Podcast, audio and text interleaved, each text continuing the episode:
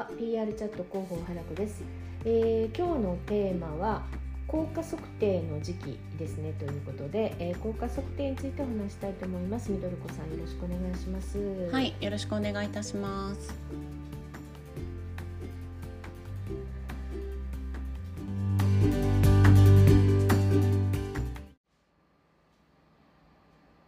はい、えー効果測定ですね、はい。効、果測定は、まあ、広報の最大の腕の見せ所。はい、そうですうんね。きちんとしたやっぱり効果測定がなぜ必要なのかとか、うん。どこからまあ手をつけたらいいのかについてちょっとご紹介していきたいなと思います。そうですね。はい。はい、あの広報の最大の悩みはやっぱり効果測定ではないでしょうか。よく聞きますよね。聞きます。どういうところを指標にすればいいのかっていうのは、うん。はい、あのまあ広報会議とかでもねよく毎年毎年必ずこの時期になるとテーマになってると思うので、まあ、このタイミングに入ってきている企業広報さんも多いかと思いますし、はい、おそらく大企業ではもう11月ぐらいからして来年度の戦略練り始めてるみたいなところも早いところではあると思いますね。はい、で、まあ、一人広報さんとかそこまであのリソースがないっておっしゃる方は多分年末にじっくりちょっと考えて、うん、年明けに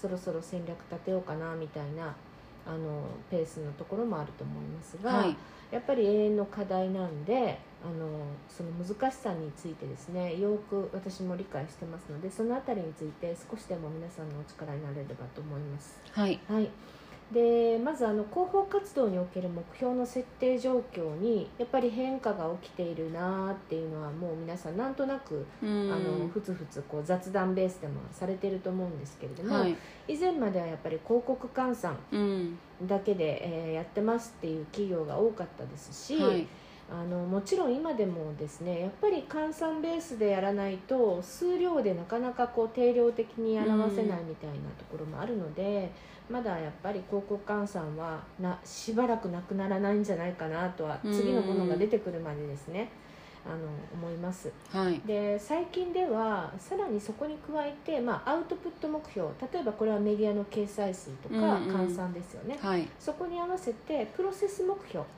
を設定しているところが若干増えてきてるんじゃないかなっていうふうに感じてます。はい、プロセス目標って、まあ、これ例えば月10件記者発表するとかのアクションですね、うん、メディアアプローチを何件しましたとか、うん、コールを何件しましたとか、うん、えーメディア懇親会を何回開きましたみたいな。はい、そういったものをあのプロセス目標にしていらっしゃる企業様も合わせて見ていくっていう企業さんが増えてます、うん、でまずアウトプット目標なんですけど、はい、メディアの掲載数なんかはですねあのミドルコさんもあの、まあ、経験されてると思うんですけど発表当日の他のニュースとかぶるじゃないですか、うん、そうですね。そうするとこう掲載のボリュームが左右されたりするし、ひどい時にはもう全然なんか露出されなかったみたいなこともありますしね、うん、はい、あとまあ他の要因の影響をまともに受けてしまうのが候補なので、まあ正確な評価がやっぱり難しいなと思いますね。そうですね。取材されても出ないことありますからね。そうそうそうそうそこでえーってなる候補さんって多いと思うんですよ。はい、でなのでまあ広報活動の目標としては扱いづらいのがやっぱりこれ間違いないんですアウトプットはね。うんまあ、そういう観点からも客観的に評価できるプロセス目標、うんうん、こちらを設定しているとこの背景にはやっぱり広報さんって何してるんだっていうのを社内評価もあるので、はい、そういったこう業務評価ですね、うん、ここに関係してくるんだろうなと思ってます。はい、なのでこういったプロセス目標とアウトプット目標が合わせて考えられるんじゃないかなと思ってますが、そうですね。はい、アウトプットっていうとマスメディアでの露出がまあほとんどなんですけども、はい、そこでのその効果測定の話をする前にですね、まあ、まずは社内広報ですね。はい、社内広報の測定は何か聞いたことありますか？社内広報の測定ですか？うん。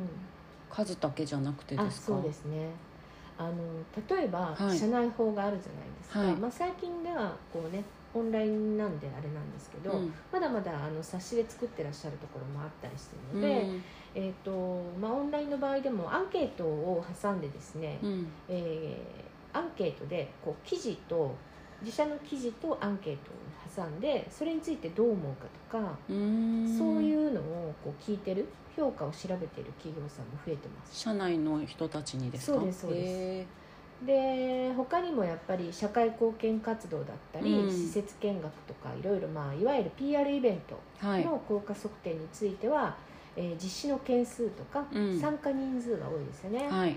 あと参加者のアンケート調査、はいあのーもっとしっかりし調べてらっしゃる企業さんではその理解度とかうん。数だけじゃなくて理解度だったり、企業イメージについての経年変化で見てらっしゃるとこうろも多いです、ん。まああのーすごくね、まあ、時間がかかることなんですけどとても多分戦略には必要になってくるんじゃないかなと思うのうでね、ん。まあ、こういった測定ってできれば年2回は本当だったらやってみて方針の少しでもこう変化、まあ、少しぐらいだったら変化も大丈夫なんで、はい。そういった変更も視野に入れてですねあのより実態に即した広報活動をうん。していただければなと思うんですけれども、はい。またあの SNS の効果測定えーについてはクリック数いいね数リツイート数フォロワー数などがまあ一般的ですよね、うん。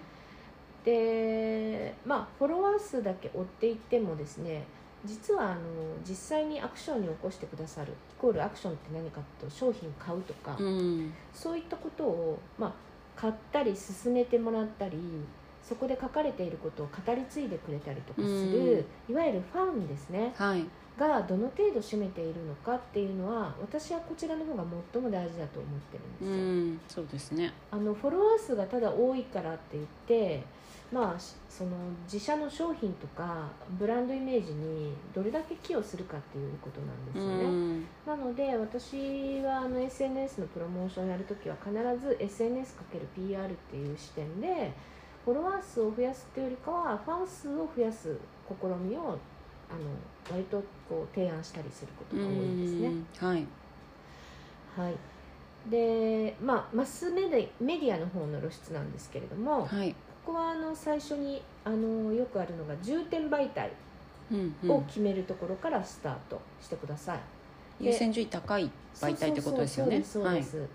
でターゲット123ぐらいのプライオリティ高い順番から並べておくといいと思うんですけども、はいい、わゆるまあターゲットに自社が狙っているターゲットに響く媒体をはい。まず洗い出ししておいて、うん。で掲載件数のうち重点メディアの媒体の比率がどれだけかを見ていくうと、ん。いわゆるまあプロセスとかアクションは十分やってるけどアウトプットの内容が納得いかないなっていうの少なくないとう思うんですよ、ん。なのでそういう広報さんは重点メディアの分析からしっかりすることを心がけてほしいなと思います、うん。要はメディア分析ですね、はいえーきその記者さんが何を欲しているのかとか、うん。どういうテーマに興味があるのかとか、まあ、そこに合わせていくっていう方法もありますし、はい。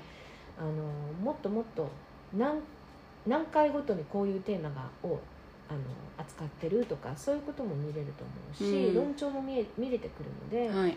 もうあの大変だと思うんですけどあの重点媒体の、えー分析から始めてみてください、はい。そうするとアウトプットの内容で納得いかないとかなんで乗らないそもそもなんで乗らないんだとかっていうのはおのずと見えてくると思いますので、はい。まずやってみてください。でそれをやって重点媒体を決めると、うんうん。で重点媒体ごとにこう戦略を練って活動していくとはい。たことですね。うん。でその次に自社が伝えたい言葉とかはい。テーマってあると思うんですけどそれをもう決めちゃいます、うん。で決めてまずその文章とかキャッチコピーとかテーマが、えー狙った媒体にあの露出していくようにうん。交渉していく。もしもしくは仕掛けていくっていうことをやってみてください、はいで私がその企業様から報道分析を依頼される場合にはあの前年度にしっかり分析されている企業が多いんですよ。うん。1年間まとめて分析してて掲載数も分かっていてなおかつベンチマークしている企業との比較もできるように集めてらっしゃるんですね。はい。でそういう企業さん多いんですけれどもまずは記事のカテロカテゴリーごとの比率はい。比率ってまあ数ですよね、はい。と必ず必ず向き合います。うんうんうん。で、えー記事を並べてみてそれを企業名ブランド名、ええーあとトップ、うん。えー人事とか、うん。あと人はい。社内の人とかですね社員とか。はい。あとはブランドや商品サービス名イベントごと。大体まあ7つほどのカテゴリーに分けます記はい事を、はいでどの記事が一番多かったか。でその内容はあのポジティブだったかネガティブだったか、みたいなところまで見ます。はい。でもっとベストなのはさっき言ったように同じカテゴリーとに比較してみるあのベンチマーク企業とですね、はいはい。数を比較してみて、うん。わ B 社さんはうちよりもトップの記事めちゃくちゃ多いなとか、うん。いやうちはやっぱりト来年はトップをまず出さないといけないなとか、うんだったら媒体はここだなみたいな、うんおのずと重点媒体が見えてくるじゃないですか。そうですね。ベンチマークしてるところがのトップの方が出てる媒体とかはまあそこの候補には入ってきますよね。入ってきますうん入ってきます、なのでやっぱりそういう自社がどの部分の露出が少ないかとかそれがネガなのかポジなのかうんみたいな、で、まあ、ベンチマークを数社並べるって非常にコストもかかるし、はい。えー時間もかかるしリソースもいると思うので、はい。まずは小さなところからまずはその7つのカテゴリーって言いましたけど、はい。1つか2つ、うん。まあ、今の自社として一番注力したいものにんついてベンチマークと合わせ比較してどうかっていうのは、うん。その程度ぐらいだったら多分比較ができると思ううんので。うんうん。ぜひやってみてもらえたらなと思いますね。はい。はい。なんかちょっとこう効果測定についてのまずまあ考え方に近いんでうん。言ってるんですけど、まあ、こうしたこと初めて候補戦略が立てられるんですよね。うんそうですね。うん。でやっぱりモニターにはさっき言ったみたいにお金かかります。はい。1年間となると相当かかりますんで、うんうんであと分析には労力がかかるのでやっぱりきちんとできている企業さん大手さんがやっぱり多いんですけれども、はい。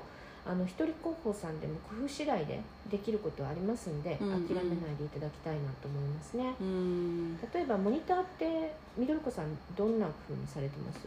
私は結構あの Google アラートとかでやっぱうんキーワード設定して、そういです。はい。そういうので自分で見たりとか、はいはいはい。そうですね、はい、やっぱきあのターゲット媒体とかで、そのベンチマークしてる企業の名前とかを打ってみて、はいはいうん。そういうところに出てるっていうのを把握したりっていうのはしてるんですけど、そうですね、はい。あのそれは一番手っ取り早いというか、うん。いいと思いますね。で例えばなんですけどあの最近 PR タイムスのあの分析ページもあるんですよ、はいはい。でまあ、ベッドと確かに少しの費用かかるんですけども、はい。確か数万ぐらいだったと思うんで、はい。あのその程度のモニターは他社名とか入れるとかしておうん。およその数とかは見れると思います、うん。ただ検索キーワードをきちんと入れないと全然なんかこう同じ言葉で全く違うものが上がってきたりするので、まあ、そこがちょっと使いづらいところかなとは思いますが、うん。まあ一度やってみるっていう使ってみるっていうのもいいんじゃないかなと思いますし、はい。あとはもう本当に最後の手段ですが一度だけでいいので、はい。プロのモニター会社へ依頼依頼してしまうことです。うん。一回きちんと分析してみると、うんうん。まあ、ある程度の指標は見えるので、あこんなとこも出てるんだみたいな。あことれって全然見れてなかったうんわとか追いかけられてなかったみたいな予ことも測が立てられるってこと気ですよね。づけますしうね、ん。抜け漏れがないので、はい。まあ、全部お任せってしてしまうと高くついちゃうのでこれだけはっていうさっき申し上げたテーマと媒体と期間を絞るなんかをしてみるとはい。何十万もいかないですし、はいやっぱりプロの手を借りる場合には無理せず借りること。うんうんうん。リソースやっぱり他に回せますしね自分の。そうですね。分析に頭を使えたりするので、うん。あのきっとモヤモヤしていたことがすっきり晴れるはずですので、うん。まあ、あの今お話ししたようななぜ必要なのかとどれだけの労力がかかるのか他社さんはこうやってるんだみたいなことを一度上司の説得材料にしてみてくださいとはい。いうことなんです。はいなのでちょっそうですねとねすっきりしてやっぱり。うん、一回全部テーブルの上に並べてみて整理整頓してみるって大事ですよ大事ですね。大事です。はい。以上、まあ、効果測定について、はい。あの時期なのでねちょっとお話ししてみましたがはい。いろいろあのご質問とかなかなかこの時間で細かなことまで言えないので、あの細かな質問とかあったらぜひですねツイッターの,、はい。あの広報花子のページに DM を送っていただければきちんとお話ししますので、はい。回答しますのでぜひぜひ送ってみてください。はい。あの今日12月20日ということでね、はい。もう年内ですねそろそろ終わりにしようかなと思そでいうますすね。もう年末ですし。皆さんもねお忙しいなとは思うので、えっと広報花子の PR チャットは夏休みを取ったりするんですけどしっかりちょっと冬休みも取ろうと思いますので、はい。えっと来週の27日から1月の10日までお休みをさせていただきたいなと思います、まあ、大体3週間ぐらいはあるんですけれども、はい。えー次の回がですので2023年の1月の17日火曜日8時からに、えーしたいと思いますのでそれまでですね過去の放送も十分今生きてますので聞いてみてもらえたらなと思いますのでそうですね。そういう期間にできればなと思います。はい、はい。年末年始ぜひ整理してみてくださはい。い、皆さんいいお年お迎えください。まあ、はい。クリスマスもまだですけどね。そうですね。これから。はい。じゃああうん。の風邪などひかないようにはい。また来年よろしくお願いします。はいありがとうございあました。りがとうございました。良いお年を。良いお年を。